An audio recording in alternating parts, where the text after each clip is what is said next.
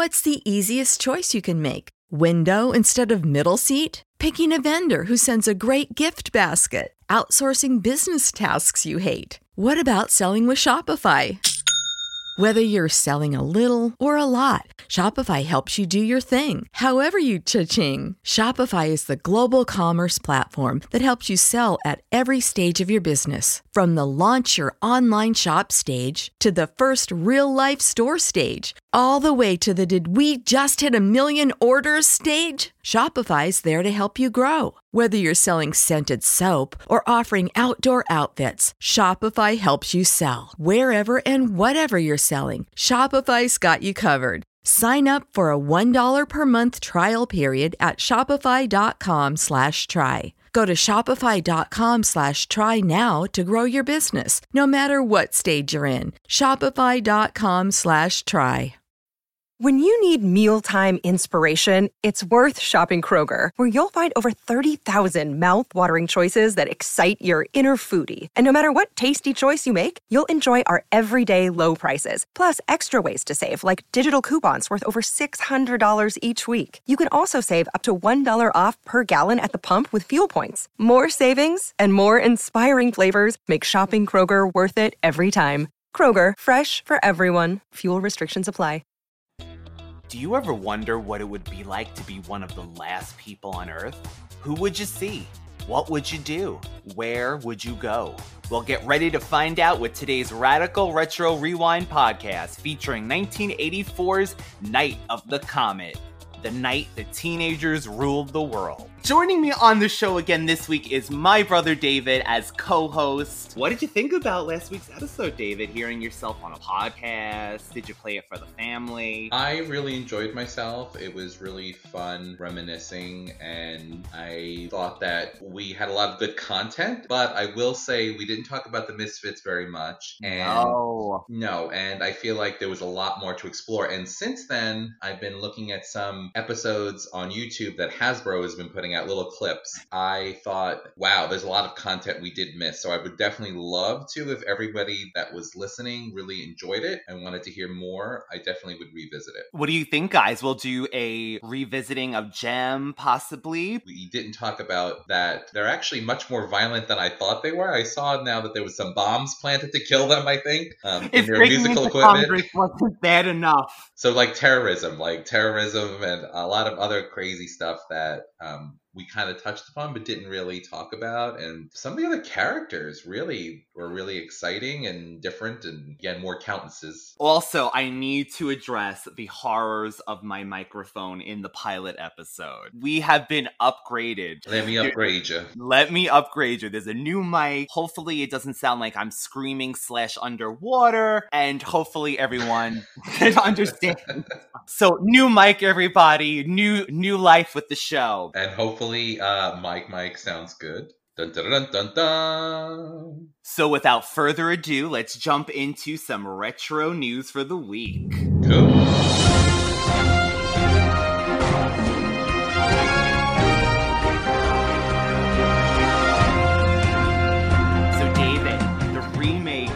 Of The Craft is coming out this month. Oh my goodness. Did you know this was even? a I thing? did not know that. I bind you, Nancy. I bind you from causing harm against yourself and harm to others. I think we need to bind them before they release this movie because not only It's is it- charmed. It's the charm remake all over again. I have a bad feeling because it's coming out on Amazon Prime October 27th and there is not even a trailer yet. This is not good. I mean, I'm excited because it's right around Halloween, but I have to say, it's probably going to be very, very low budget. Right, don't you feel like this would have been played up a little more? The Craft does have a cult following of its own. Not only 90s fans, but also witchcraft fans, Faruka Balt, Return to Oz fans. Wait, is her name Faruka Balt? Are you thinking of Veruca Salt from, from Willy Wonka and the Chocolate Factory? okay, I just She has a very she's a very different name that I cannot even probably pronounce, so I'm not even going to, but doesn't do a lot of movies or anything since the craft. She just picks and chooses what she likes. I have to apologize to this actress for calling her basically of Faruka Salt from Willy Wonka and the Chocolate. but we do love her from Return to Oz growing up, another movie that should probably not have been watched as young child- children. no, watch out for the Wheelers. That's all I have to say. Dorothy, it's a Wheeler. We need to do a Wheeler episode, a Return to Oz episode, and by then I'll re- I'll learn the actress's real name. I know it's Farouk. Farouk. Okay, I'm not even going to attempt it anymore. No, don't please. Faruka Baltz. Couldn't you just Google this while we're on right now? I'm gonna Google it. Oh my god. Not This is not the comedy segment of the show, okay? I see the name. I see it. I just don't. Okay, please forgive me, Faruka Bolt.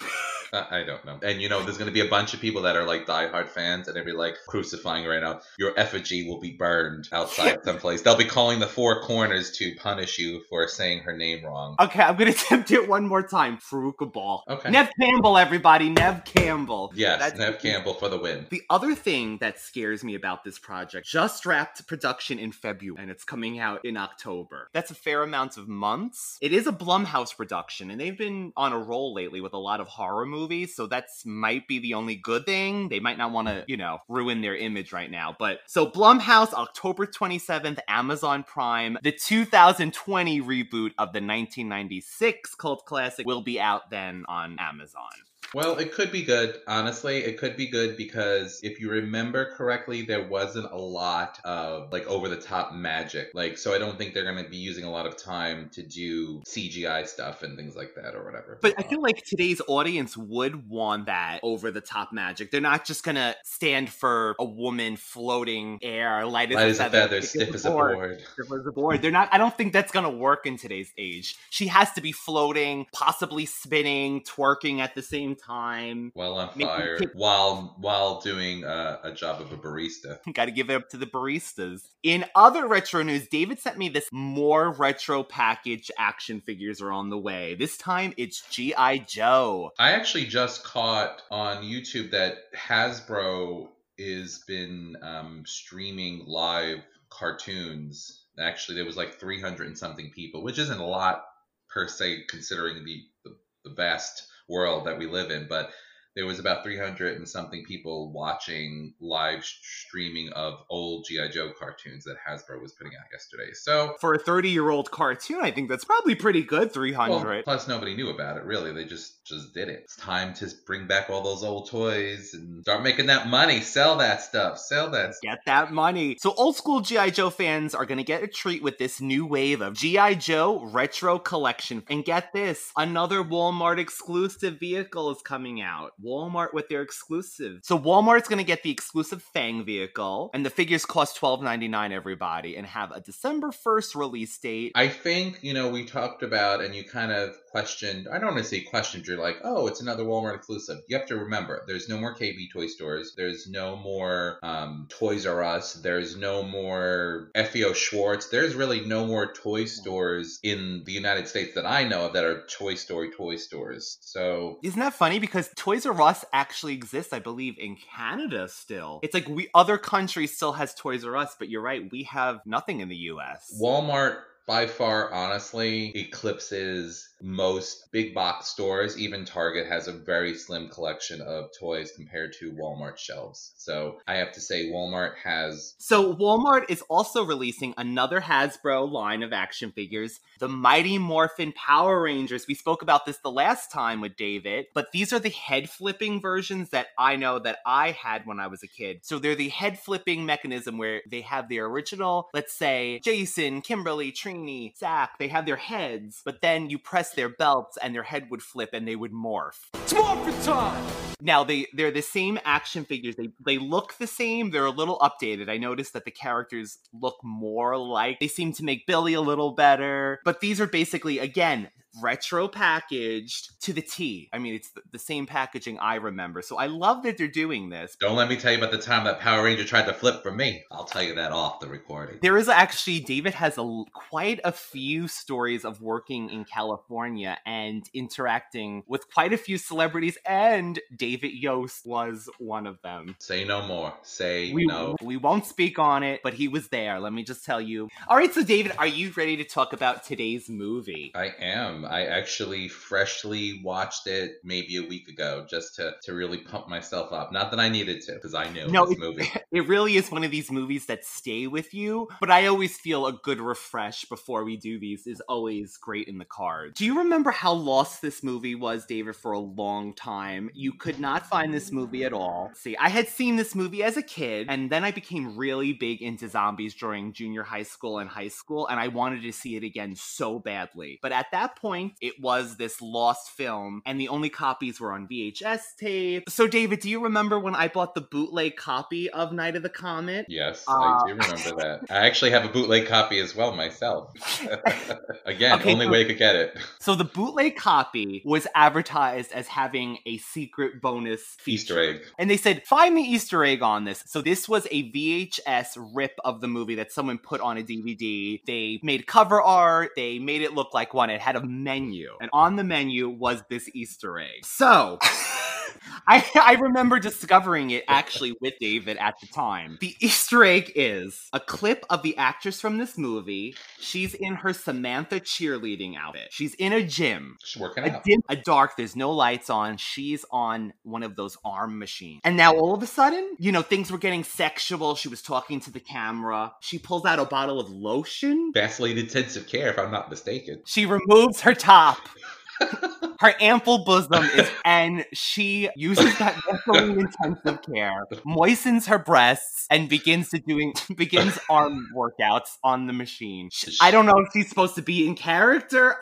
this I is a- think that she was just needed to be moisturized, you know. Well, I did find out. I researched this last night like a madman to find out where Was this a stolen thing from her home collection? Because what else? I Was it like the first one- Kardashian sex tape? She saved she saved the cheerleader uniform clearly from the movie. And it is from a movie called Scream Queen's Hot Tub Party from 1991. Honestly, out of the four other women that were in the film with her, she's the, the really the name that I remember. And I'm assuming it was basically just an excuse for these women to get undressed in their outfits from the movie. But that is a little gem if anyone can find this this segment. It was shocking at the time, but it was it's hysterical at this moment. So Kelli, I guess, needed some money in 1991. God bless you, Kelli. So let's dive into the movie, David. Okay, the beginning of this movie, the voiceover sounds like an Epcot ride, and we're gonna be we're gonna be brought to space. They're talking about the universe, and there's a comet returning. The last time that this comet returned was 65 million years ago, and it wiped out the dinosaurs. Well, it doesn't really say it wiped out the dinosaurs. It says it's around the time that the dinosaurs disappeared. We're led to assume that this was the comet. They call it the Visitor. I guess it's a nice welcoming name for this comet. Mm, beautiful. It's uh, actually very poignant for the 2020 year. Honestly, yes, this is the perfect time to re- reviewing this movie in the year of COVID because we get a lot of empty streets. The other visitor, COVID. So we begin with our first heroine, who is Regina, and she works at a movie theater, and she is seen. She's playing seen- Tempest. Is that the game that she's playing? She's playing Tempest. I've never played Tempest. That must be an Atari game. She works at a movie theater. Her boss is trying to sell Comet merchandise to people, which I love. So at this time, the people know that the Comet is coming. They think it's going to be a great, fun thing. There's people doing block parties in the street. It almost looks like New Year's Eve. Everyone's out ready for this Comet. There's Comet merchandise. People have signs. Funny part is, this movie takes place around Christmas, which is a nice little touch. But yes, Regina is playing her arcade game,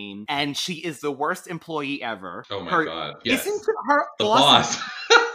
He's asking her to do simple things, her job basically. And she's like, no, no, no, no. I have to play this video game because so years ago there was different rankings of video games on the actual at the end of the game where you could put your initials in. So she's basically one through whatever, one to ten. She's except for she's missing the rank of sixth place. This is because instead of working, she's playing this game. This is how she's one Yeah, through ten. and then the boss kind of is complaining about another employee. I think it's hysterical because he makes the reference, uh, read between the lines. He says he's doing to me what he's been doing to her. What?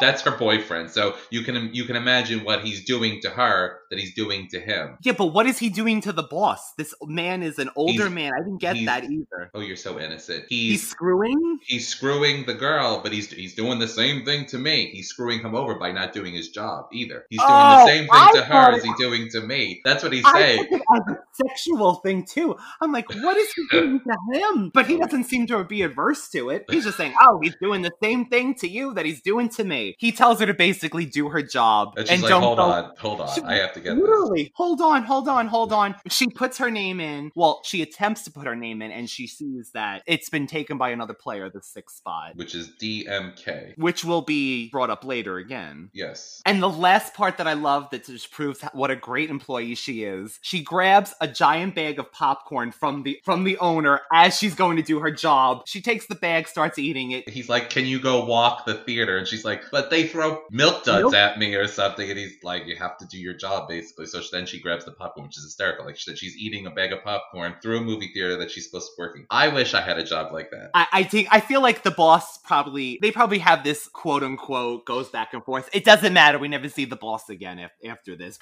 I felt like maybe she got away with it because she was younger, she's a teenager, and they have this kind of playful thing. Okay, so we have another subplot where her sister Samantha is at home with their stepmother, and on the news to back this whole comet thing is going on, which I never noticed going. I never noticed in the past, but the news anchor says that reporter that the comet already came in Newfoundland, and all communication in that part of the world has ceased at this point. So they have no idea what's happening. The comet has already passed there. They're waiting for the comet, and we get this little foreshadowing that communication is down in the parts of the world. So Samantha, she's with her, their stepmother named Doris. Doris. Doris.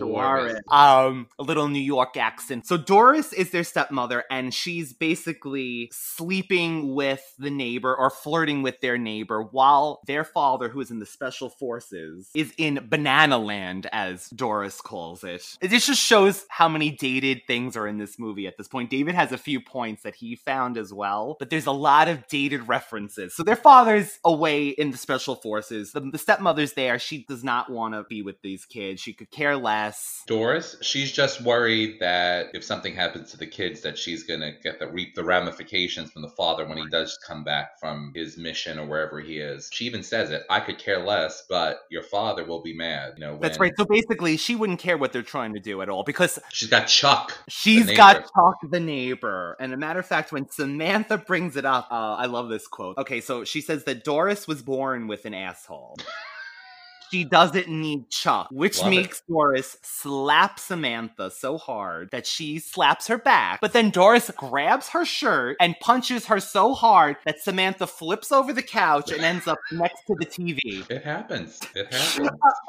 It's- so we should mention that Samantha is home alone because Regina is at work, but she is staying with that that coworker who does the thing to the boss. Larry. She's staying with Larry. She's staying with Larry overnight in the theater because he's attempting to sell a movie that's out of print to somebody or ha- someone's borrowing it and he's going to get a hundred dollars. I think the Or- yeah the guy's picking it up or he's bringing it back, but he's supposed to get paid for the movie. And then Regina, he tells Regina that if she stays the night, he'll give her fifteen bucks to stay with him in the projection room. And she makes reference to like, "You're gonna pay me fifteen dollars? What do you think that makes me?" And he's she's basically like, you know, like tongue in cheek. She accepts the fifteen. She takes the fifteen. Yeah, people. fifteen dollars. I'm convinced. You know, in 1984, $15, she could get a, quite a few things. I could just buy uh, a venti iced coffee at Starbucks for that these days, but back in what was it, 1980? 1984 that the movie came out. So, so yeah, so she stays the night, and I love that. Not only is she eating that popcorn from last night when she wakes up, I would do that. she wants the egg. She says, "I don't even get an egg McMuffin." So I know, I love it. Gets fifteen dollars, and she wants that egg McMuffin in the morning. Hey, I love a girl that eats. Yeah, she. Well, so wait a minute. The guy never calls Larry and returns the film, so he's like, "You're basically, I'm out of money, and now you're going to be out of the 15 bucks." And then she's like, "Well, I don't at least get an egg McMuffin, you know, if I'm if I'm not going to get the 15 dollars." And so, real fancy. So that actually leads me. I totally skipped the whole part of this movie where the comment is involved. so that's the whole point of this movie, people. So in between, okay. So Doris slaps Samantha. Samantha ends up staying the night in their shed. So that's mm-hmm. very important part. So Samantha's overnight in the shed. She's not partaking in the comet party, block party that's happening outside in their neighborhood. And Regina is staying in the projection room, which is um a con- it's it's a it's a a structure to maintain fire codes. So if, if in theaters, in case there's a fire, there's chemicals with all the film and stuff to protect it and protect the people. It's it's definitely there's some sort of a metal encasing around that particular room. It's like a fired room. also sets up why these two sisters survive the night of the comet. The comet comes, everybody. There's a woman. She spins around and she's in a gasp. I don't know, just random woman in the crowd. You see thunder, and then the sky goes neon blue and pink and flashes. this is the comet's arrival. This is special effects. I personally love it. So when this happens, everyone who's outside, who's not protected, and I'm, I'm assuming everyone was outside, evidently watching the comet. Well, it's also. Uh, can I just throw something in here? When I watched it again, it reminded me of when Independence Day, when everyone was on the rooftop saying to the aliens, they were like shape, like waving signs and "Take me to your leader" and all this stuff, and they got vaporized by the aliens that just blew them up. It's just very much reminiscent of that to me. I just I wanted to throw it in there because that's the first thing I thought of was like they're outside. you know, Independence Day might have been homaging this movie with that. Maybe. David, what happens to the people when they see the comet? So basically, the comet comes as weird flashes of light. Doris makes like a weird face, and then they fade away into, I guess, when um, wakes. Regina wakes up with with you know Larry in the theater. But so what ends up happening is anybody that's exposed to the comet directly kind of gets vaporized. They get like they're they dry up and they disappear, like they turn into dust. So vaporized. That's you know what this way I can reminded think of it. me of? The Batman '60s movie where the where all the villains turned everyone into like powder. Didn't they do that in a movie? And they It wasn't the the- Joker and the It was the Penguin Joker and the Penguin, and they And reconstituted Catwoman. them with water, right? So they would come and get the Batman, like could sneak them into wherever, and then they would throw water, like drops of water or something. They would reconstitute the bad guys to fight. So this doesn't happen when you they don't come back.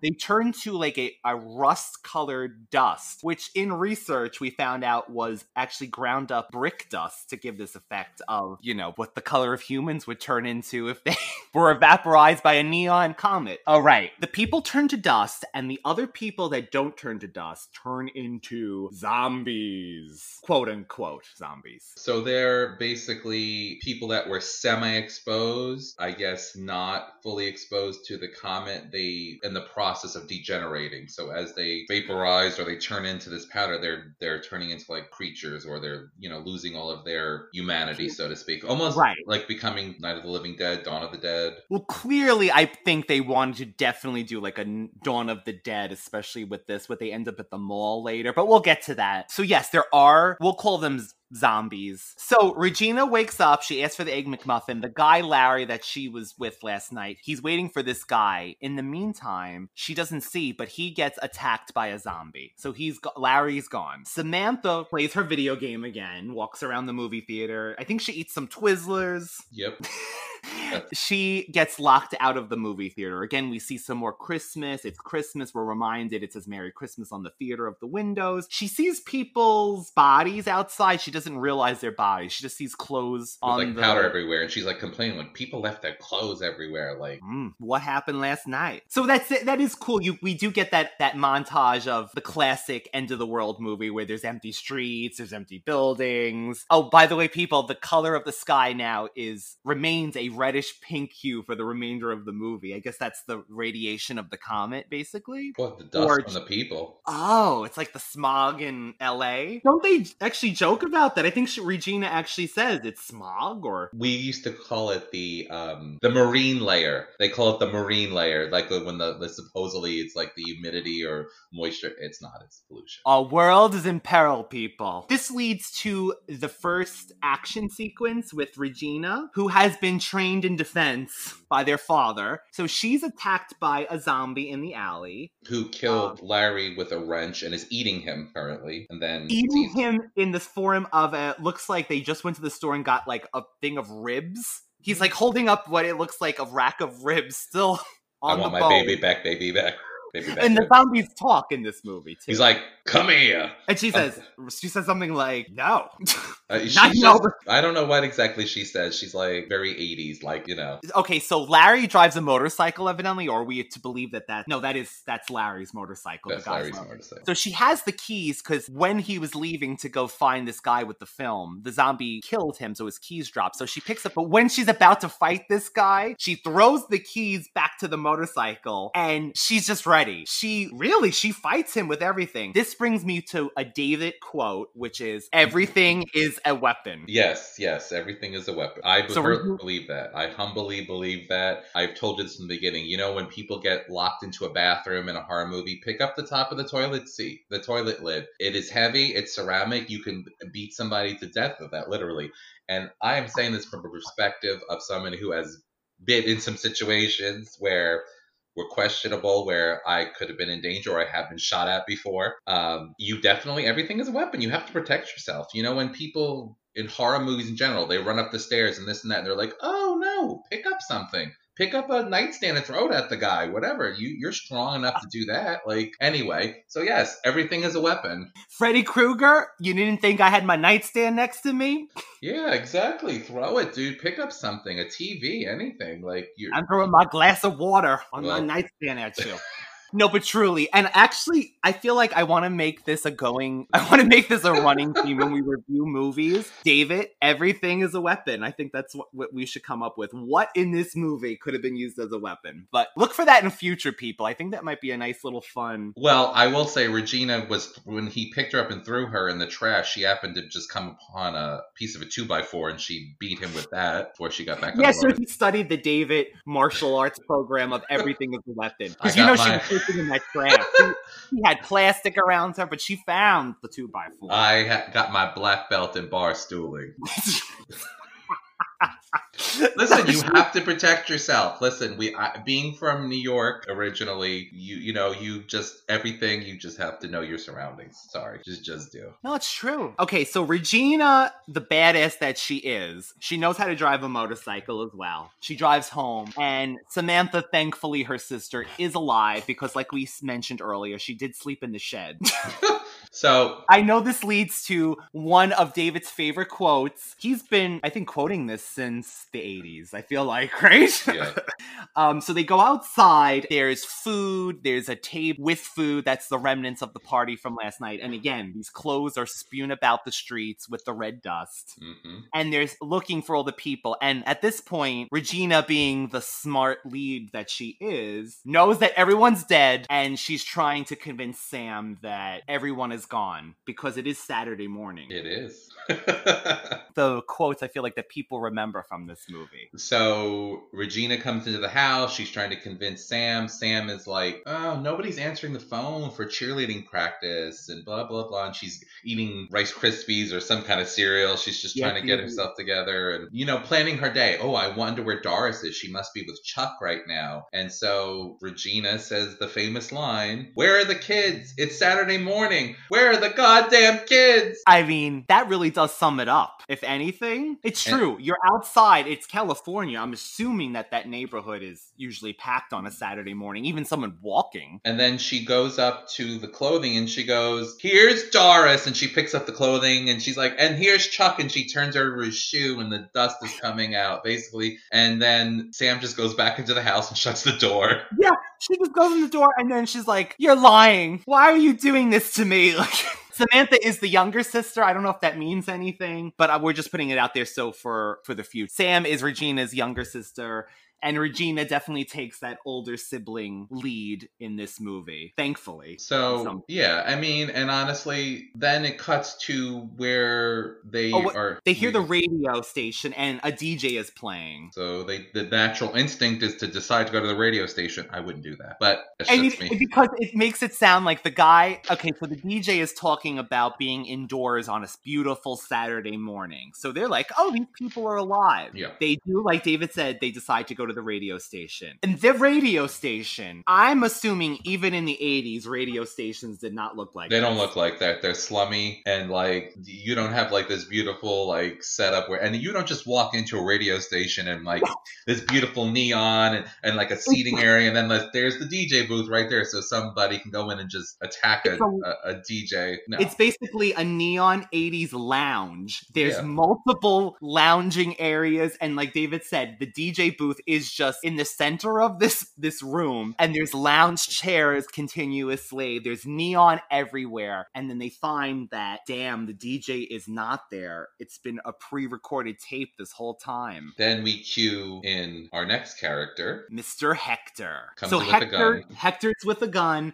Like David mentioned, we see him in this panning shot, so we know he's there watching the girls. I'm assuming he had the same idea. They both they must have both heard the the DJ saying that he's alive, and they both decided to go to this this club. I'm calling it a club. It's not even. It's not a radio station. It a looks club. like a club. It does. And so he tells them, go into the light, come into the light. And she's like, what do you want to look at us? Like, like thinking it's some kind of a sexual Regina, thing. Regina thinks that Regina actually says, you know, let my sister go and take me. We can work out some deal. Fifteen dollars. Yeah, exactly. $15. She's convinced. She just wants to save her, but he just wants to, like David's saying, check her eyes basically because one of the telltale signs of these zombie people is they start with a black ring under their eyes like sunken eyes i guess where they're being dehydrated it's like you oh know yes, they're being dehydrated, or the real housewives of beverly hills before plastic surgery and fillers but or just the two of us because we both don't sleep. ever So we both have a lot of dark circles, but we still don't look like zombies. Thank God. you know bravo's gonna have us shut down now for saying that i love the real housewives don't hate Hector is our third character, and it turns out he did survive because he is a pickup truck driver,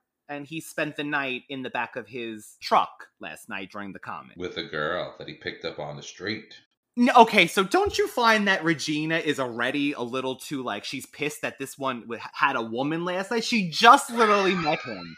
I noticed this right away. He mentions like, "Oh, you know, I, I where were you last night?" First off, she's like, "Where were you last night?" And he's like, "Oh, I spent the night in my my truck with a like a lady I picked up or something." Oh, uh, like she's so offended that he she is a bitch what can i say a lovable bitch. I have. To I know, say. I love her. I absolutely love her because she's so smart. She, after talking with them all, deduces that because they were in steel, that they were saved from the comet. The sister was in a shed. She was in a steel, the steel containment box for the for the theater, and he was in, in the back of the bed of his truck. So she deduces that steel protected them, shielded them from whatever the radiation or whatever from the comet, which I think really smart. I was gonna say that is that's truly really a smart thing to come up with. And I guess this does set it up earlier because she's talking about Larry, the guy she slept with, and they're talking about uh, Superman being able to see through steel or lead, and she knew the right answer. I think he can see through lead. Lead. So I'm assuming we're setting up that Regina knows everything. She's the smartest of the characters. She, I think both women are very outspoken. Although Samantha kind of plays up more of a dumb, they try to make her because she's the younger one, so she's a little bit simpler. And a blonde, and Yeah. she's the blonde, And she's the blonde, but I got to be honest with you. Both women, you'll find out later on, know how to use an Uzi. Yes. Which, by the way, I remembered when I was a kid, I had an Uzi and I was emulating a fake Uzi, and I had the, I, I loved it. I remember that, and that's because Night of the Comet, because Can I we, had. can we also just say what a what a difference nowadays when you can actually say I had a toy Uzi back in the day Yeah, it was and it wasn't cool. neon orange. I could tell you that No, it- on it. I'm sure. No, it was like looked like a real Uzi. But like every '80s movie had Uzis. I don't know why. That Right. was like the thing. Like I think the terrorist in Back to the Future with the Doc when he was didn't the terrorist come out of like a Volkswagen van Yes, with, with. Uzis? Everyone had Uzis. That must Um, have been the thing, like a, a, a you know 80s drug cartels. I'm assuming they had Uzis. So, yeah, exactly. So Hector does want to find out if Regina's with Larry because I know he wants to get some. Yes, this is in the span of literally five minutes. Yeah, So she says she's not going steady with him. Clearly, Larry is dead. First of all, I don't know why. and then she says the part of the thing. What? What's? Let's date this. Date dated racism. Oh, He says, yes, "Does she need a gun?" Hector says, "Do you need a gun? Need a gun?" And she says, basically, that might be good for a night out in the barrio, but she's not. She doesn't need that kind of a gun because it's not big enough for her. She's a you- she's a size queen when it comes to guns. If you couldn't tell by the name, Hector is the Latin character of this movie, which is I'm glad they had the, the lead the lead male is is Latin. So, really funny thing, which I kind of was looking at. I am looking through my notes again, my my Talking Dead notes. I have to find it. You have to excuse me because. And Regina and Hector are looking around the equipment in the radio station, and the reference is made, "Beam me up, Scotty." So she says, "Beam me up, Scotty," because they think this is so state of the art that there's nobody there, but people think because there's recordings with reels that people would think that there's someone's actually working on a Saturday. So she goes, "Beam me up, Scotty." So I wanted to reference this because Hector Robert Beltran ends up becoming Commander Chakotay on the 90s television series Star Trek Voyager. So I think it was funny that they say "Beam me up, Scotty," saying thinking that this is so state of the art, this DJ equipment, and he happens to be there, Robert Beltran, who's Commander Chakotay. That is a great point to even bring up. I love that. And as we know by last week's episode, Synergy was where it's at. This is not even advanced even for the 80s at this point. No. They're still working with real Synergy is projecting things. and using Well, a satellite. Mm, satellite. All right, so there is two nightmare dream sequences in the radio station at night. Yes. Basically one after another. So there's not too many zombies in this movie. It's more of um it's more of a where the end of the world there's only a few people left kind of movies and they did throw zombies and I feel to give it a little extra. Mm, two of more zombies come in this dream sequence where Samantha is she evid- she at one point she has this mis- misunderstanding with the sister. I think it's over Hector maybe because she's She's like, you like him, don't you? She's hearing them flirting all night, and she there's a sequence of her on the couch, and she's huddled, and she's just listening to them laughing, talking about giving each other Texas and Las Vegas, all states that they're gonna own now. And then all of a sudden, I'm assuming she falls asleep, and then we're to believe that she's. We think I'm assuming that she leaves the radio station. She's driving a car, drinking a beer. She's dreaming that she's driving a car while drinking a beer, and then she's getting pulled over by the police. And she's saying, well, she's getting herself ready to like try to flirt with the police officers. To she does not have any lotion, She's nor still- her workout equipment. but she's still gonna try to flirt with the police officer to get out of the ticket. So the she- police officers turn out to be zombies. which are pulling at her and tearing at her, and then she wakes up. and we think, oh, that's the end of the dream sequences. No, she goes to the largest bathroom with the smallest sink with the smallest. To take Again, off her clothes down to her bra and- and underwear to wash up in a public restroom. I mean, it is the end of the world, so I guess she doesn't really care about cooties at this point. She's not worried about COVID. She's just gonna take off all of her clothes and wash up in the bathroom. She's doing what they would call a cat bath at the sink. She's she's gonna wash herself in her underwear. But surprise! Another dream sequence. The cop that cop almost got her the in the cuts her throat, picks her up. She puts her head down to splash some water on her face, and then she comes back up and he slits sli- slices her throat and pulls her. She wakes up and she finally realizes that in fact it was a dream within a dream, and now she is actually awake. And Regina, Are we actually awake though? I was ready Yes. for the third scare sequence. I know. But Regina's comforting her, and Hector's like, "Oh, okay, she crazy." Yes, at this point we know who Hector prefers. We know it all. We know that Samantha's gonna be that side character. She's pushed to the side. Hector only has eyes for Regina that he met 10 hours ago. Ten, probably five. Our pre- That's to further the plot along. Hector wants to see if his family is dead or not. Mhm. So he is going to separate for a little while. Regina says, "Don't go, don't go." She wants that already. So he has to go to his family in San Diego. So I'm they're assuming they're in in- LA. I mean, they got to Yeah. be in somewhere in LA. But LA is so. I mean, when you say LA, it's like, huh? You say that you're on the outskirts or whatever, the expansion. I'm sorry, we forgot a whole a whole other subplot that happens before he leaves. Samantha is playing with the DJ equipment and she ends up going live and therefore scientists that had the knowledge that the comet was coming are listening to her from their underground bunker. And she basically says that they t- they told me that they're they're Yeah, well- survived or I don't know. It's very like There's like a voice she's doing a voiceover to very telling them ominous. Yes. very very ominous sounding. She's like, some of them knew that this was going to happen, or some, I don't know. I don't remember exactly the wording, but it's very ominous. It actually does work for me personally. I like the way. So we already have this ambience of darkness, and then when she does do this voiceover, she's very hectic, saying, "Oh my God, there's people," and they're yes, like David said, they knew it was coming, and she's very frantic that there's. Other why don't they just call back? She loses the call. They can't just call the hotline again. Well, at the phone is still they got- working. the phone is still them. working. Everything's still working, which we know from the day the world ends. These TV shows that within 48 hours. The power The supply power. it, yeah, the, you'd be in trouble if you were near a power plant because it would explode and you'd be Yeah, like radiated. So at least we got the neon lights still. So Hector goes to find if his family is alive. Again, we're reminded that it's Christmas time, there's Christmas trees, and also he believes his mother is playing a record that she might be alive. And we see a little Feliz Navidad record next to the record player. Unfortunately, it is just the record playing by itself, and we're led to believe his family was also vaporized into red dust. This also is another zombie scene. We get child zombie. Somebody's like knocking on the front door, like scratching and banging the door. He decides to open it. Yeah, no. Well, he does say first something like, we don't want it, or something like, no, we're not interested, or something. But he literally opens the door, sees that it's a zombie, doesn't lock the door the whole time he's running through the house. Every time he shuts the door, I'm saying, lock the door, Hector. The zombie kid just opens the door. He does run to the bathroom at the end to escape. He could have grabbed that toilet lid, but he didn't. The tank lid. I think maybe because it was a kid and he was freaked out. Like I think he felt bad. I think in a way He does say that, right? He does say, you're lucky I like kids. something like that. But the kid is running after him. He well, let's preface that he did manage to, get a a bunch of pictures and some Of tchotchkes and stuff. Yeah, his you know. sister and his mother. He takes a picture of the two of them. So, and then he runs out the house and then runs up the street when his truck is across the street. I don't understand. You would have gotten back in your your 16 wheeler or whatever, wouldn't you have like assuming that that kid was, I guess, gonna be fast on his tail, so he was just running. But yeah, it- unless he ran out of gas,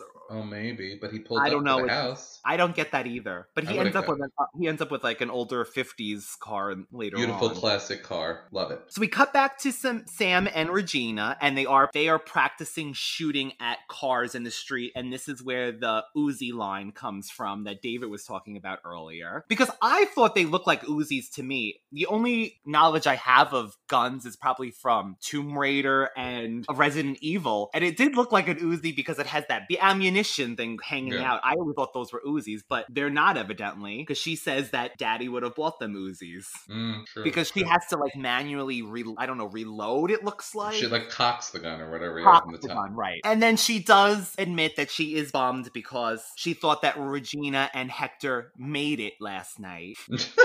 And then she does say that Regina took every man that she was ever interested in. And I love that Regina just goes, and it's over. She laughs. She laughs over that, and then and then Samantha laughs, and they're over with that. She's just like, well, I mean, well, maybe they're thinking this is the last thing we should be worried about. The world is coming to it. The world is Right, over. I'm, I'm right. assuming, but it is funny. It's just, it's funny how the movie is trying to portray teenagers and how they would react to things, which I don't think these are your average teenagers. Yes, no, a matter of Samantha fact, you're right. cheerleading and wanting to talk to her friends and stuff like that, yeah. But your average teenager does not know how to use an Uzi or combat because their father is in the military or special forces. Like they or ride a not be. motorcycle either. Yeah, that's not your average teenager that I know. But maybe I'm wrong. Maybe I thought the 80s would be more kinder and gentler. My Little Pony. Oh, another thing we need to talk about My Little Pony, Escape from Midnight Castle, Mm. the pilot episode slash movie. Yes, they are not typical teenagers, thankfully. Even the sibling issues that they try to bring up with the men, it's not an issue. They're they're sisters, they're fine. I like that it's not that angsty thing the whole movie. Yes, like you said, Samantha is a teenager slash cheerleader. And in the beginning, she was a little like you said, she just closed the door and like, no, stop, don't tell me this. But they're handling things a lot better than I would, I'm assuming, especially at that age. We go back to the underground bunker and we see that the the scientists are losing their memories from the comet exposure, and then two young children have arrived from helicopters. So these are two more survivors. So they're gathering survivors. The lead scientist, I like to call her Yancy Butler ripoff. Now, I know that most of you probably don't even know who Yancy Butler is. She's an, a 90s actress. She was in Witchblade and a few other TV shows. And right now, it could probably be seen in sci fi movie theaters. But she's has a very deep voice. Raspy, deep raspy. voice. And she has brown hair, and she just has this look of like a biker chick. And this scientist actress r- gives me that whole Mary Woronov? yes, Woronov. yes. And she was in a few other She- movies. She's actually like some kind of a protege of like Andy War- Warhol or something like that. Is She she? played, yeah, I, I, I, I- I know she she played the the character in the movie is Audrey White. So she's the scientist is Audrey White. So I actually looked her up because I thought it was pretty interesting. You might get a kick out of this. She did some voice work in Looney Tunes back in action in 2003. Really? Yeah, so I just thought this was interesting. I saw that. And then her quote is It's great that fans think I'm sexy, but I'm not a traditional sex symbol by any means. I don't have big boobs, an hourglass figure, and bubbly blonde hair. In fact, I hardly have any boobs at all. That is her quote.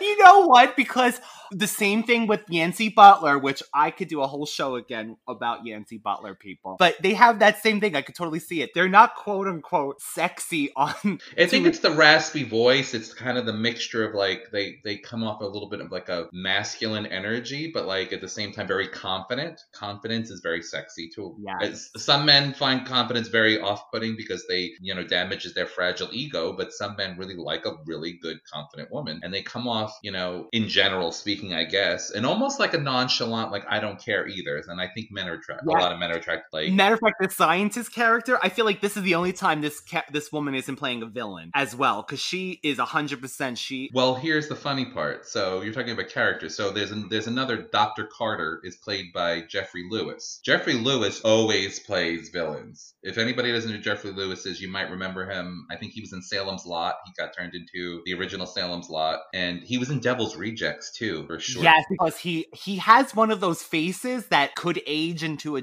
devil's reject because it's kind of rough to begin with. Yeah, they But always think- do that, like with characters that have like if they, if they have like pock marks or complexion issues, they always get Yeah. typecast as the bad guy because apparently you only you only bad people have complexion issues or blemishes. I don't know. That's not yeah, that's horrible. But- it's the same thing when they only make people that are bald villains too. But- it's like that cliche that oh, I'm bald, I am a supervillain. I'm I'm sorry. We talked about Audrey White and we talked about the uh, Dr. Carter. There's another doctor. I don't remember what he was. Who he was. He was a psychologist, right? and there's also those two The annoying- Stooges. The Stooges. those, oh, those women that are oh god, they're scientist ladies that They're just- female medical staffers. Minder and Davenport. I had to look that up. Is that their names? That must be their last name. Minder and Davenport must be their last names. I could Of course, the Davenport, they would have to make that as a, a name in a scientific military bunker. Getting back to it, you you you pan over to this military installation. You introduce some of these characters. They have two kids that they brought in from that survivors, and what's happening with those poor kids? So the scientists are basically taking these people and quote unquote rescuing them, but they are making them brain dead Harvesting and then their blood. harvesting their blood as a way of saving themselves by So, so basically, they're taking survivors, putting them in a comatose, making them brain dead, basically, and creating a serum or trying to create a serum from their blood because it's not affected by the comet. So they're basically taking all survivors that they get and harvesting them for blood, basically, essentially killing them. So it's bas- it's that famous plot of the sanctuary that you seek is really not a sanctuary. It's Terminus. It's Terminus. They're gonna eat you. You know, it's that same same cliche thing that the heroes in this part, the military, are not really trying to save you. They're trying to do it yourself. It's been done a million. they want to save themselves. So basically, you find out that I mean, I'm jumping ahead, but you find out that as smart as these scientists were, they forgot to close the ventilation ducts.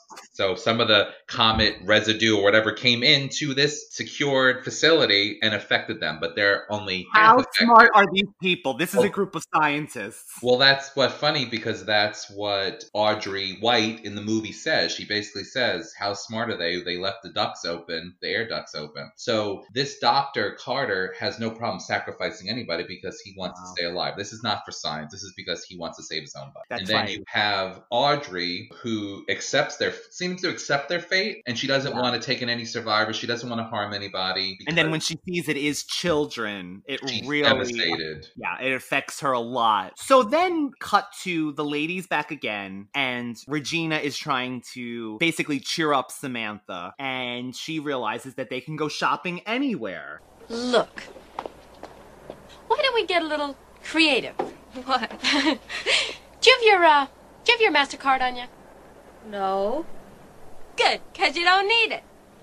The stores are Uh, open! so they go to the mall, much like Dawn of the Dead. And also, for any other 80s cult fans out there, Kelli also starred in Chopping Mall, another favorite. And matter of fact, the scientist that we're talking about, Audrey, starred in that in the beginning as well. Um, she plays like this wisecracking person commenting on the security robots in Chopping Mall. So Kelli is to- totally typecast as Valley Girl that goes to malls in two 80s movies at least. So this leads me to ask you, David, if you could go shopping anywhere in any place, end of the world, where would you go and what would you buy? It really depends on the premise of the end of the world. If it was the zombie thing, I would definitely have to go to a sporting goods store or gun store to get weapons first. That would be my first priority to protect myself and any survivors that are with me. So weapons first. Gun store first. But the fun stuff, I I love I love me some Macy's, although as of recently I haven't been able to fit into all the stuff that I want. Got that pandemic 30. Who can fit in. Macy's thing? It's for everything there is for It's modern cut, damn it. It's modern cut.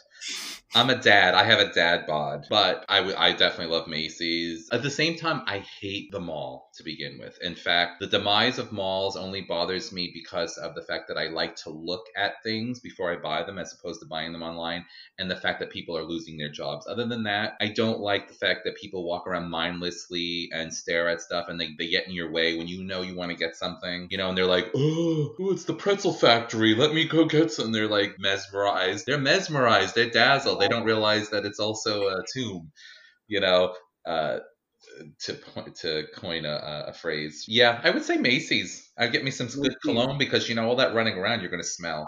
Oh, So you might as well. You don't have time, and you don't have time to shower. So I'd buy, I'd, I'd buy me some of my best colognes that I can get. Just break But the they're-. But they're lucky in this movie because there's still lights on and power and things. So too, so you could have a lot of shopping experience. If you're, if we're talking in this world, end of the world, if we were stuck in this end of the world movie, the zombies aren't too bad. They're not it's really- prevalent. They're not prevalent. No. They're not. There's not hordes of them. That's the thing. But there's I would still be hordes of them. scared as hell to go into a dark place when knowing that these people slash zombies and the nature of them, they become very violent and then they become like cannibalistic. So like they're not just walking around going, "Oh God, I'm so sick. I have a headache," and they're just like falling over. They're like become violent and enraged before they meet their demise. But it almost seems like they would just have to wait maybe a few more weeks because the scientists who were exposed were clearly dying or losing everything and becoming into the mindless thing. So I feel like if they did wait long enough, they probably would have the world to themselves. So, yeah, speaking of going to the mall, they go to the mall and they play a cover of Cyndi Lauper's Girls Just Want to Have Fun. because they couldn't get the real song. They couldn't get the real song because Cyndi Lauper already gave a song to the Goonies, and she didn't want to be known as giving all her mo- songs to the movies. Now she'll do commercials about her skin on TV. But at the time, they had to use a cover of Girls Just Want to Have Fun. Things change. Things change, money talks. We get the cover, which is fine, and they do this great, of course, shopping montage. They're trying on the clothes. They're they do bring the guns, which is smart, of course, but they put them down, and we see that the Morlocks or someone like this. like Morlocks from the X Men cartoon are watching them over the security cameras in the mall. These are comet people. The comet people, yes, they're comet. Uh, not to be confused with lobster people that go to Red Lobster. Lobster Fest is right around the corner.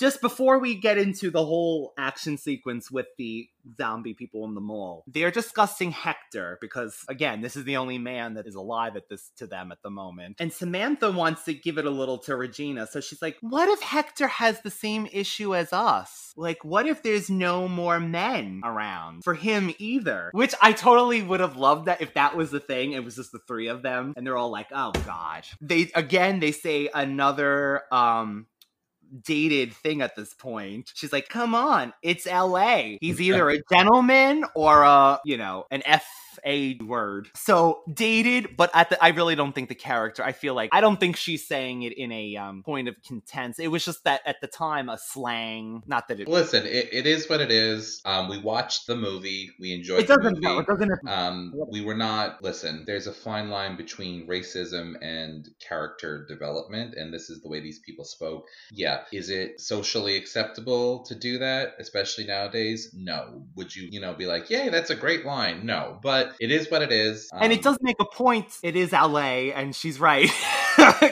what are the chances? I mean, I'm sure there's a good chance that. Well, I just think it's funny that she is thinking that he could possibly be gay because he didn't have sex with Regina after meeting her for like five minutes during Yeah. the end of the world. Like that's the Well, first thing on my mind is to have sex when there's zombies that could possibly be killing us and eating us and bludgeoning us around the corner and everyone's dead. But that would be not the first thing on my mind. Is you know that would be the last thing on my mind. You making it last night. Food. You know he was all over Food. Oh wait a minute! Yeah. You forgot that that's the other line from when Hector goes to goes to see his tries to find his family in San Diego. He says to Regina, she says, "Don't go." And he goes, "Well, what are you going to give me if I come back?" Implying that Right. she she gonna give him some of loving if he comes back. Again, they had just met. But who? But listen, that's the horny teenager formula for every horror movie too. Think about Of it. course. Camp, we go to Crystal Lake. Everyone's having sex. We the people are having sex.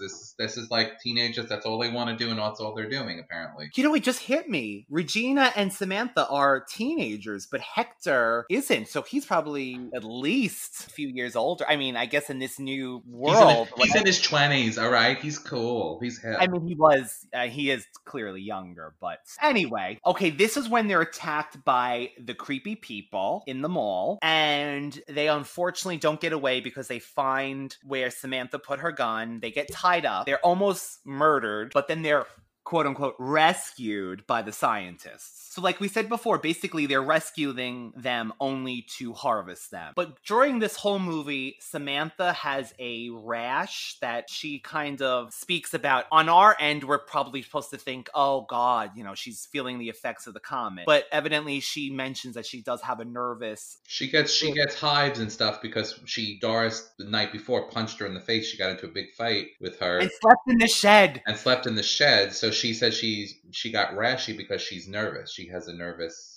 issue. So I can understand that. But the scientists think that she is exposed to the comet and she's having the issues. Spoiler alert, it's just the hives. She's she's okay. Well, see, the difference is that Audrey doesn't think necessarily think she's exposed to the comet. So she to save her because Audrey actually has a heart and doesn't want to her to be harvested. She gives her something to just not go. She basically tells the other scientists, "Oh yeah, we don't need to test her. She was exposed. She's gonna die soon. I'm just gonna give her a little something to make her go to sleep, and she won't wake up. She'll be dead." She Knowing- Romeo and Julieted her. Yeah, knowing exactly. She knows, I guess she has an instinctive feeling that she's not sick, and she's like, I'm going to at least save this one life or I die from the comet. So she gives her something to make her go to sleep. She ends up shooting the other scientist who's like a buffoon. He's like, hoo, hoo, hoo, and she's like, she shoots him. I don't know why, because they, they're left behind, right? To We left behind because at this point, Hector. there, yes, Samantha thinks that she's waiting for Hector and quote unquote, getting an opportunity to flirt with him a little more without her sister. Regina is being taken ahead of time to the lab to be saved. So, in the meantime, they go back to the radio station because that is where Hector is supposed to be waiting for them. So, the scientist, Audrey White, takes the sleeping, passed out Samantha and they go back to the radio station and she writes down notes because she's losing her memory at this point. She's losing the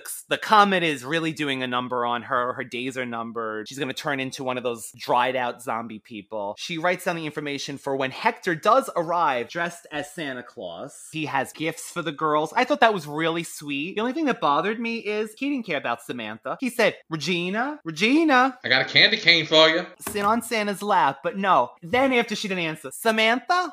So anyway, he discovers Audrey White. She's pulled the gun on him, but then she's just like, "Do you want one of these? You need one of these?" And he says, "No, I have my own." She throws the gun down. And she's uh, she makes some sort of funny reference. I can't remember. It's like seems like it's the best gift for the holidays or Christmas this year or something like that. Yes, yes. And she does make a reference because Sam does say that, but when she's being passed out before earlier, that he's okay looking or something. No, she said cute, he's cute. He's cute, right? And but then she, the end of the world. So she alludes to basically like what else they have? Yeah, something exactly. like that. She's in and out of this daze, Audrey, the scientist, because she like- gave herself something too, so she could. Oh yes, she gave herself. Yes, she's killing herself basically because she doesn't want to become a zombie person. She doesn't like what they're doing, but she's giving an opportunity for Samantha to be saved, and hopefully Hector, with the um, location of the secret bunker, can save the sister. So. She does say that he's cute as she's passing out and doing her gibberish about, oh, I wish we didn't do this. Blah, blah, And blah. she says she misspelled things, and she's like basically Yes. she's dying quickly from the comet exposure at this point, and she says that she misspelled everything, but it's all there in a notebook or something like It's that. all there. So yes, so she wrote it down for him. She had the time because Hector was gone evidently a long ass time. Well, San Diego with the traffic. Oh no, there isn't any. That's right. There is no traffic. Matter of fact, they keep showing the one same car parked playing Christmas songs throughout the movie. So we go back to the underground bunker, and the scientists are losing even more of their memories. They're desperate at this point, and they are interviewing Regina and asking if she's had mono, if she's had this, if she's had that, you know, if she's taken medications lately. And she just thinks it's part of this whole, like, I guess, process of coming into the thing. But a matter of fact, she's not even answering the questions. She's pulling a full Regina, saying whatever she wants to, like she does with her boss in the beginning. yeah, the guy asked if she does. it's it's uh what's his name the the doctor Carter asked if she's pregnant, and and she's like.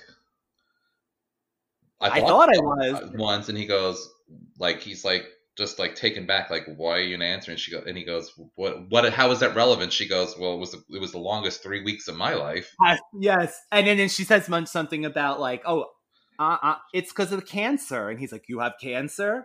She's like, no, I'm a cancer. I'm stubborn. Or something like that. Yeah, something like that. And so So he he's not he's not answering these questions too easily. She wises up and she realizes something's not. And she goes, "Where's my sister?" And he goes, "She's dead." Basically, he's like, doesn't like, Yeah, that like was she's oh gone. my She's god. dead. And uh, so then he and he leaves. says it's because she was exposed to the comet and it would have been you know unavoidable anyway. Yeah. So then she he leaves and then the other scientist, the psychologist comes in. He's like, you know, he sees that there's a, this very large heavy computer that's thrown over on the ground. And he's like, there's no reason for you to break expensive equipment because this is really childish behavior. And she bashes him in the head with a keyboard, which I can attest. Back in the day, the keyboards were very thick and heavy, and it was a metal keyboard. So she clocks him with a keyboard and tries Everything is a weapon. Everything's a weapon. Um, and she tries to escape. So. In the meantime, we are seeing those two female scientists that we were talking about earlier, Tweedledee and Tweedledum. They're working on the children, and they're like, "Oh, we love working with children." I know it's that's disgusting. They have no trouble killing people and harvesting their blood, No. especially kids. Like they're like, oh, Oh, the younger the better. Oh, we're gonna get like Yeah. youth formula here. No, I, um, so they don't end up getting do anything with the kids because Hector arrives with Samantha in his trunk. Yeah, he like this. He there's a guy at the military the post at his post, and he's like, "You like girls?" There's a girl in the trunk. He's like, "She's dead," and then she like goes, "Ah!" And he like smashes the lid on the on the car. them, and then yeah. they get in. They break into the military installation. Hector's wearing a cowboy hat, listening to a country song. Yeah, he's like, "Heck, my name's Heck." Something heck, something I don't know. Try to pretend he's like this hick from the sticks. I guess I don't know. That's what he was trying to pull off some sort of like I don't know hillbilly thing. I don't know. Yet yet another racist or prejudicial sort of uh, uh, a, a stereotype stereotype. used. Um, but anyway, so they break in. So they break in, and then this is when the end of the movie just kind of becomes like a blur to me because there's not really a big action sequence. They kind of just they knock out the scientists. They um, So- tell them how they do it. The, they save the kids, which is cute. With So, so Regina is wandering around the installation trying to escape. She ends up in a room where they're harvesting the people, and she can see that their hands are moving and the blood is being pulled out of them, drained out of these bodies. They do catch her. The one scientist she hit in the head ends up slapping her across the face. Another sl- you know, Slap. little slap to the face, another slap. It turns out that Samantha comes in to get another heavy artillery gun. She's got a whole like camo outfit on, like an army green outfit, I think, right? Jumpsuit on. Yeah, Regina comments on it. She's like, "Nice outfit." And then the, they catch the Minder and Davenport trying to tell the kids to use the laughing gas. They're going to go to Santa Claus, be with Santa Claus forever if they take it. And she's like, lying to children. Santa Claus? Really? And uh, She's very offended by that. I don't blame really her. pissed off that, you know, how dare you use speak the name of Santa Claus in your, you know, evil plot. So basically, they take the kids, they take Davenport and Minder and tie them up and give them the laughing gas and leave a sign, which is they had time to write off to see Santa or something. Yeah, that effect was. of- I love. I love like that part basically where a big fu to the to the scientists who find them. Um, And then at that, that point, basically, I feel like they just run. They just get to the car. It cuts to the car at that point. They're get. They're going away. and the little girl who is named Yes! Sarah, she's like, my parents never told me to go with strangers. She's like. We're not strangers. This is I'm Auntie Regina. This is Auntie Samantha, and that's Uncle Hector. And I love this. At one point, I don't know what the little girl says, but she's like, "Don't be so stupid." and she has the bunny. Like the best part is like they're in the car trying to get a, like they're trying to drive away, and she's like, "I want my bunny back," because Regina is holding on to this bunny, Yes. and, and Samantha's like, "Give her the bunny." And then she finally she just throws the bunny back to her. Oh, that's what it was. They kept their hands up because they thought because they had guns that they Yeah. were in trouble. And she's Yeah. like, "Put your hands down. Don't be so stupid." so I I did love that part because it was funny.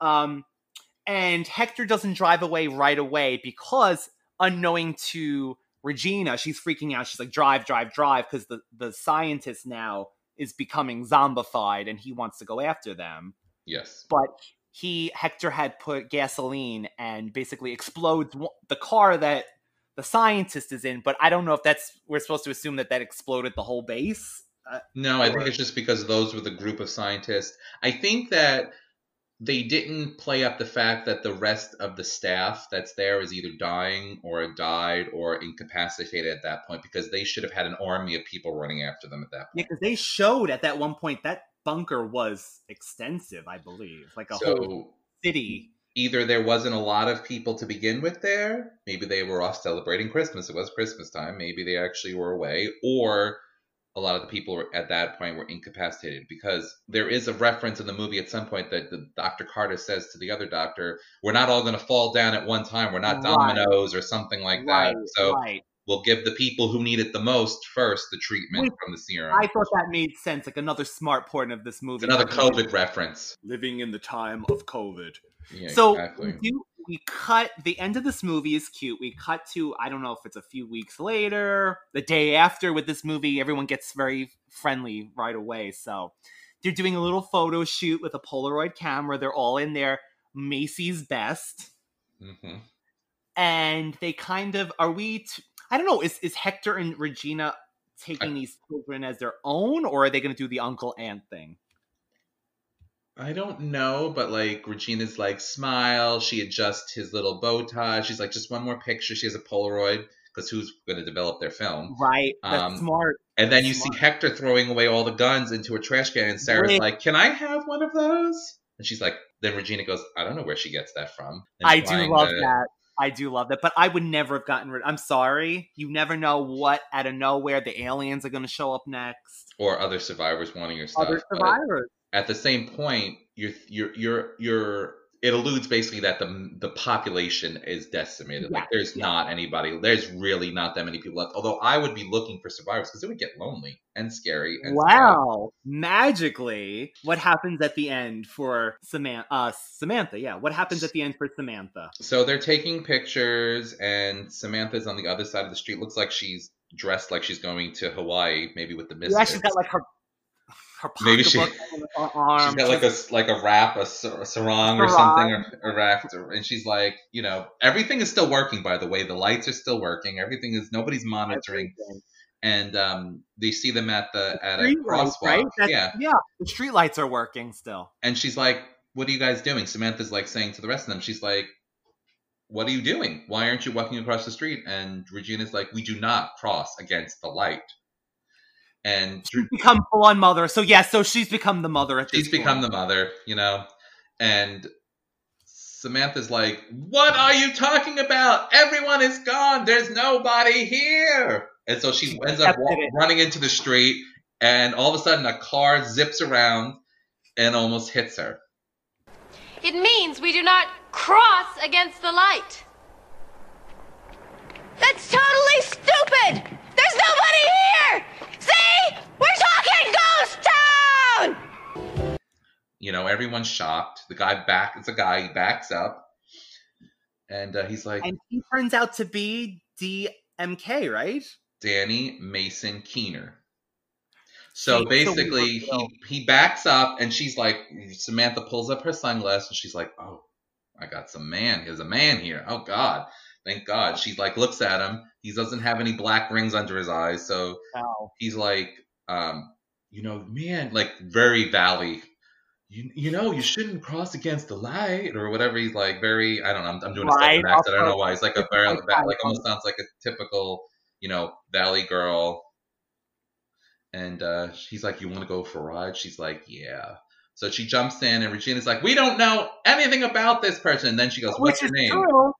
Danny Mason true. Keener. She goes, it's Danny Mason Keener. She's like, well, be back by Midnight? midnight and she's like and he's like oh what like in other words the guy's like why and she's like the burden of society is laying on our shoulders or something to that effect. So effect you know that she's heard this before then from Regina is probably telling her this. You know, we have to repopulate society or something. yeah like you that. can't you can't cross against the light which is cute but whatever um And that's really it's a happy ending. We're to assume that she magically got her perfect man. and he's like you he's got like you know he's perfect match for her he's got that Perfect 80s match, hair 80s vibe flavor she's gonna get some some d or something because she ain't getting it from hector hector yeah, Hector. So that is Night of the Comet. We do have some fun facts for you guys as well. Let me just start by saying I think the best one that I personally found was Josh Whedon was inspired by Samantha to create Buffy the Vampire Slayer's character based on this movie. So if anyone says anything about Night of the Comet, we got Buffy Summers from this movie. This was the inspiration. Love it, love it. Um, so Sarah, the little girl Sarah, that was one of the survivors, is actually the voice of Guy in Captain Planet and the Planeteers. So that's funny, like a weird, but you know, for us, you know, people that love the '80s and the '90s and what have you. Besides Linka, I think Guy was my favorite Planeteer, honestly. So Sarah is Janice Hiromi, is an American voice actress known for her roles. She was the voice of Guy in Captain Planet. The other thing, actually, I wanted to say something funny from the scene in the mall that we didn't talk about. The fact that Regina pretends she's a mannequin and then starts shooting at the, the perps that are that are Yes, that are that is trying to grab her and her sister before they get captured. I think that's hysterical. But anyway. That was a good one. Oh, also on Buffy, it's another reference. There's an Angel episode called Peace Out where Lorne, the host, only in a post apocalyptic Night of the Comet kind of way. So that was another nod to the movie, and I'm assuming because they got Angel through Buffy, which Well, Josh Whedon, Yes. and it's nice to see like all these different things when we're looking up information because we love the movies, we know the movies. Yeah, we do we get everything perfectly right, every quote? No, but we definitely know from just our own personal experiences with it that you know we know the storyline, but it's also fun to look up these extra facts and see. Yes. it is for me. I don't know. I, I enjoy the same thing. That's probably why we're brothers. We both enjoy looking for facts and information. And that is speaking along the lines, Heather Langenkamp auditioned for the role of Samantha and was the number one choice on the casting list, but the part ultimately went to Kelli Maroney. So this would have been around the time of A Nightmare on Elm Street. So she wouldn't have been. she wouldn't have been Nancy then. So thank God it worked out like it did. Nightmare on Elm Street might not have had, you know, I feel like Heather was a big part of Nightmare on Elm Street's success. Oh my god! And I don't think she would have used the lotion. No, no, we never Heather would have Langenkamp. Not my Heather Langenkamp. No, She don't think she would have used the lotion. So she would never put the lotion in the basket. The original working title was Teenage Comet Zombies. Do you think it would have done better under that title? No, because none of the teenagers were zombies. No, that's true. Other thing is, this movie has been in remake hell for years. The latest incarnation has been updated in 2018. We got that Orin Pictures hired Roxanne Benjamin to write a sci fi horror remake of the 1984 cult classic. As of April 2019, this is the last information we got, Benjamin confirmed that she had submitted her script for the remake. And then she does say in an interview that fans of the original will be very pleased with it, which they always say when they're remaking something. Gem. There you go. She says she's not directing it, but she would love to direct it, and she's sure that they'll do two or more drafts before it goes into filming.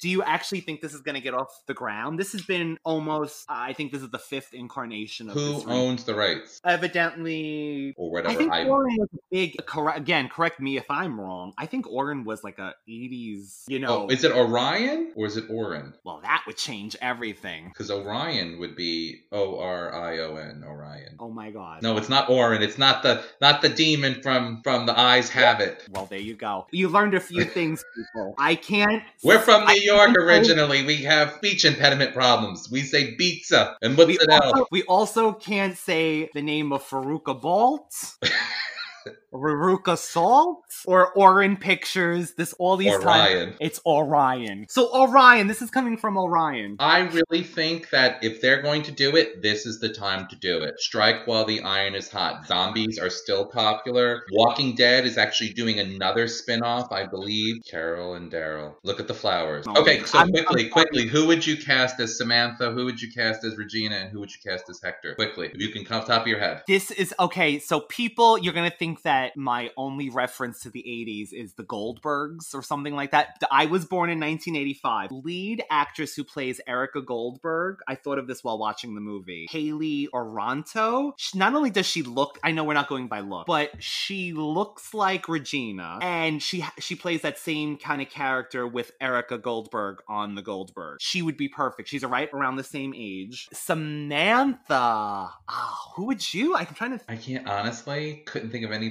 Zendaya, just give it to Zendaya. Everybody. I do hope that they keep the Hector character as a Hector because why not? We need a Hector. Everyone needs a Hector. I I definitely love a good Who, Hector. who Hector? I mean, who's like a young star around that? I don't know who I would cast because I just kind of threw that off the cuff, and I probably should have an answer before I just throw things out at No, you. you But know what? I, it's so funny. I had this as one of my notes. I was going to ask you the same thing, and then I said, "Oh, it is hard to write." Like, to, but totally, if anyone's out there, Erica Goldberg would, and it's in the '80s still. I mean, I don't know if she wants to be typecast as I'm only I only do '80s things that, but I'm assuming this is going to be a modern retake. Um, oh my God, Sofia Vergara as the stepmother, and she s- punches her and slaps her. I love Sofia Vergara. I don't know why she's on she fire for me lately. accent? Is she going to be like, you know, Yeah, why not? I think she's funny as hell. I if it wasn't for your father? and she does physical comedy. I think she's great, and I love a woman that can pair Walmart jeans with a pair of Louis Vuittons and, and get away with it. And she's she's amazing. So yes, I would love her as a That's character. actually not bad. Okay. And if we're still, it does say that the remake writer does state that she is not taking away the comedy element of the movie. She said that she did see that people were saying was this going to be a straight up horror movie. She says not so. She's keeping the comedy in it. But it's funny that they said during the mo- making of this movie, the writer director had to fight with the studio continuously because they did not want it to be comedy. They wanted it to be a horror movie. They should have So- put a few more zombies in. It would have made it more horror. But I think the comedy is funny. It's kitschy and funny. Um, I love the guy from Shadowhunters. Is that what it's called?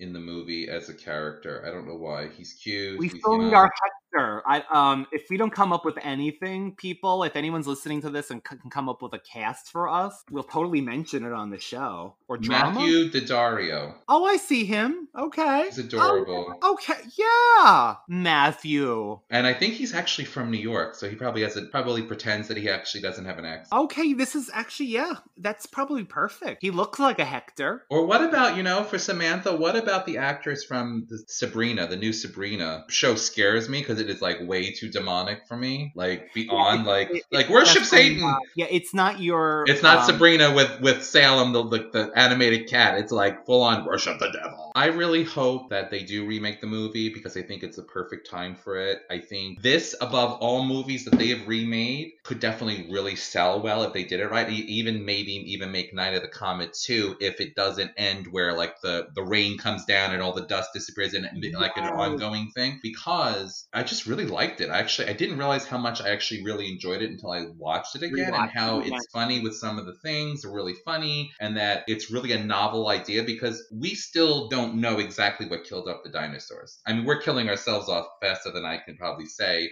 the comet would, but we don't know what killed the dinosaurs off. And the fact that comets like Halley's comet does visit the Earth, so to speak, quote unquote. But um, well, one movie. of the original ideas was it was going to be a sequel. This was back when I was still in high school. So we're talking about 2000, 2004. So they were talking about it, and Kelli was one of the people that was going to star in it. She was going to play Samantha again. But at this point, it's full on reboot, unfortunately. But that was this week's Radical Retro Rewind podcast. Thank you so much again for David for joining me as the co host seat, and he will be back, and we have a lot to discuss. David can be found at Universal Appeal 2020 on Instagram, as well as Universal Appeal on Snapchat, both one word. The show can be found at Radical Retro Podcast on Instagram and Ryan Hunter Studios, again, all one word. Also exciting is Radical Retro Rewind can now be found on YouTube, as well as Anchor FM, Google Podcasts, with new episodes every Friday. Yay!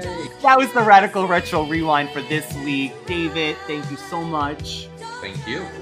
Give us a listen, give us a stream, give us a like. Tell your friends, tell your family, tell everyone your to fa- listen. And we'll give you $15. Hey, what about my 15 bucks?